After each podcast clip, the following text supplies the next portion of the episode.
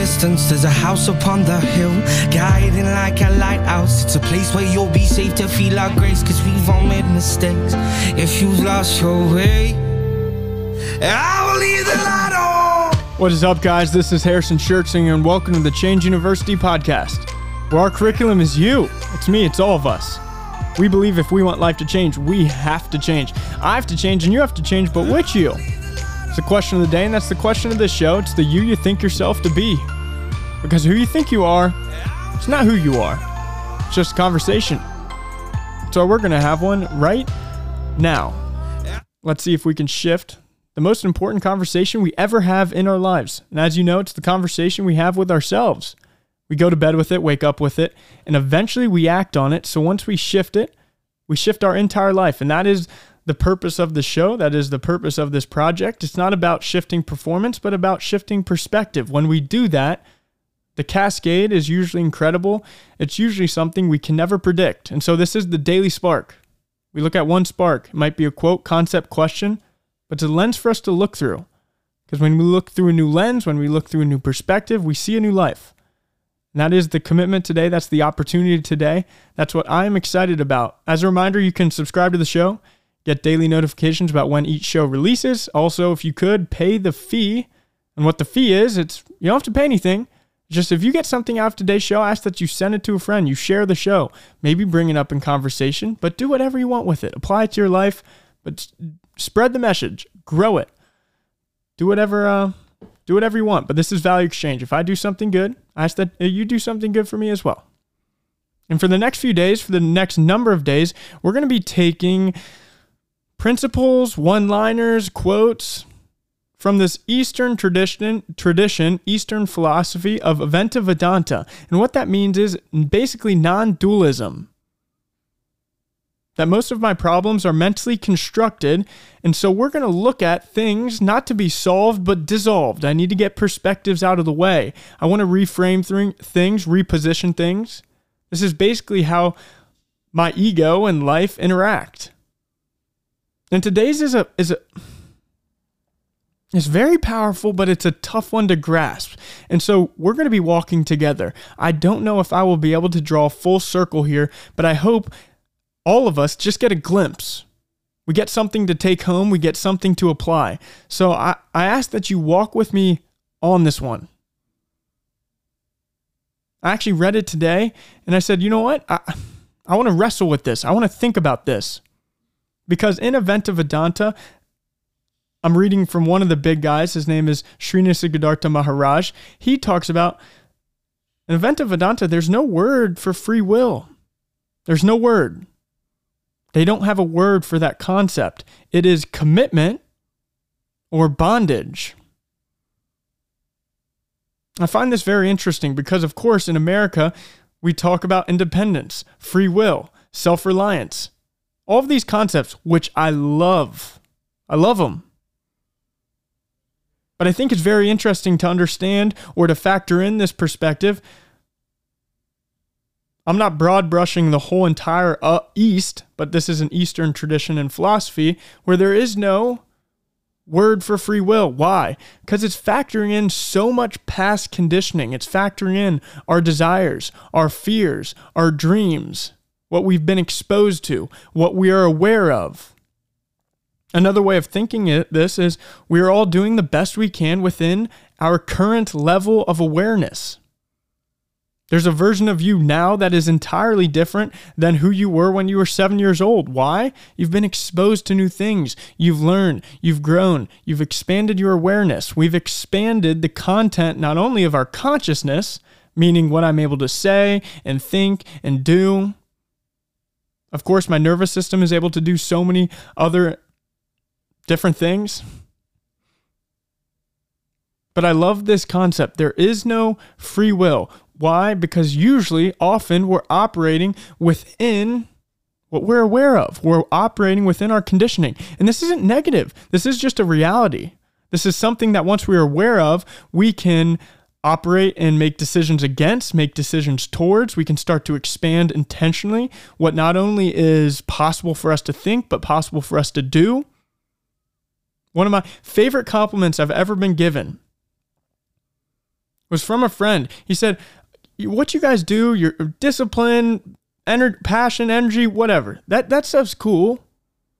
But what I find most impressive is what you guys just think of doing. For me, it wouldn't even be in the realm of possibility. And that hit me hard.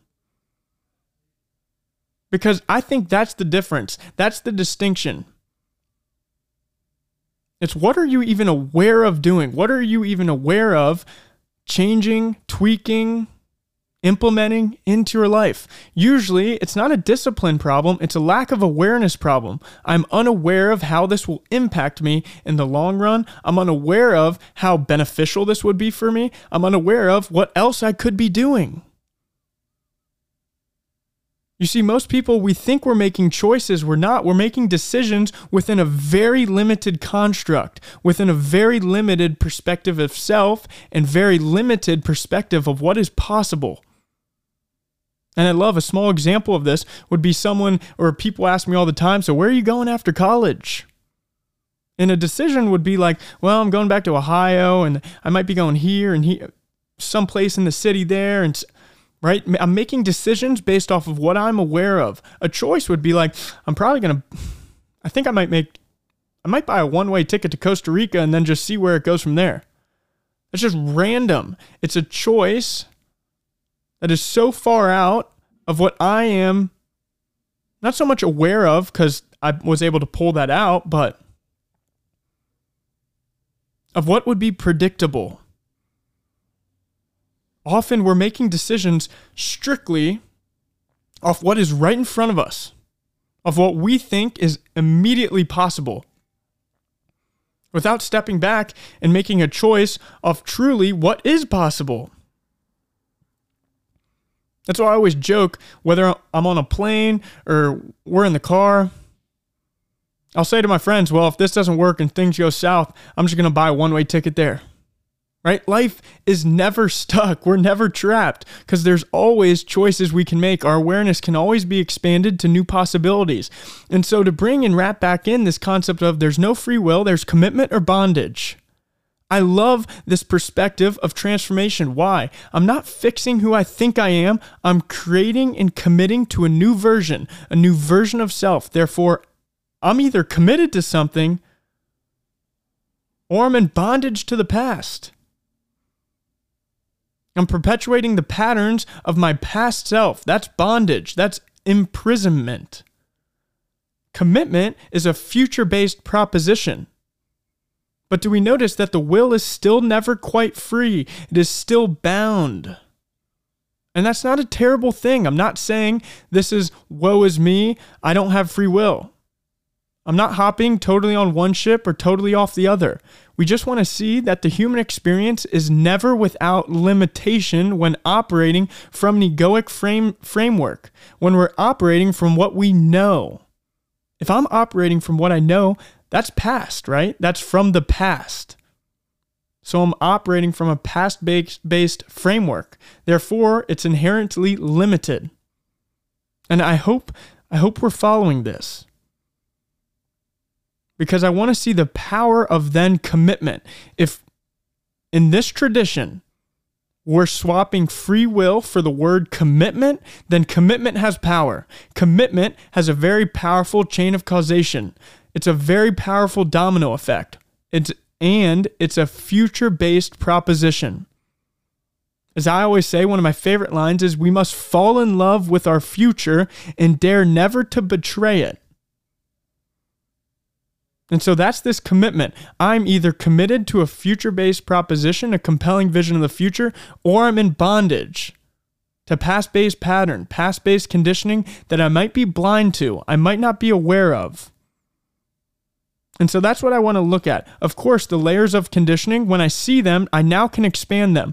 And so one thing I was taught about, I was taught, and I invite you to consider is awareness is just what have I seen? What do I know? What have I heard? What have I touched? What have I smelled? What have I allowed my senses to consume? And then therefore I've experienced. And so maybe every day you go on YouTube, and if we're talking about expanding what's possible for you to achieve, Maybe you look at beautiful house videos. Maybe you look at beautiful car videos. Whatever you're into, just expanding what you're aware of, expanding what you're compelled by.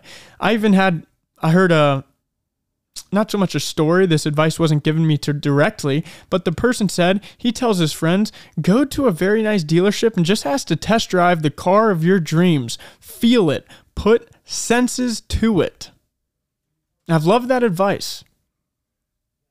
I've never had something in my life that when I'm visualizing it and I'm basically bringing emotion to it, the moment I, I, I feel like I've felt it in the visualization process, it happens. It never has not happened. And whatever I've tried to not, I'm not going to use the word manifest, but basically in my life. Because once you feel it, it's possible. And then once you want it, you're committed towards it. And so that's what I want to think about as I wrap this up. Of course, I'm not saying free will is is not real. What I'm saying is am I committed to a compelling vision of the future or am I in bondage to the patterns of the past? This is something we talk about a lot. And can I be truly honest with my level of commitment? And how low would I sell my commitment? Is it when I'm tired? Is it when I'm cold? Is it when I'm frustrated? Is it when I'm annoyed? What would make me sell the dream? What would make me stop the commitment? If I say I'm going to do something and that is the proof of commitment, what would make me not do it? That's what I'm thinking about. I want to audit my commitment honestly. I want to make sure I'm not in bondage to things that have limited me in my past.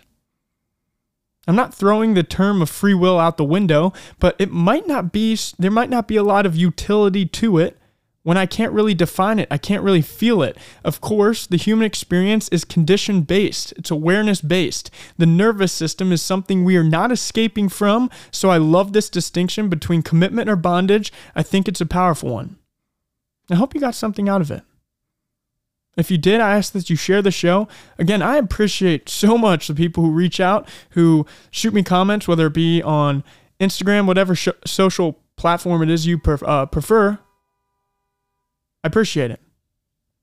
And so I hope you got something out of today's show. This distinction between commitment to a compelling vision of the future or bondage to the patterns of the past. It's an important one. It's one I will constantly reiterate for self and other. And so I appreciate you. Hope you got something out of today's show. If you did, share the show, pay the fee, or pray for me. Either way, I'm praying for you. God bless you, my friend. Have a great day. Be powerful and live on purpose.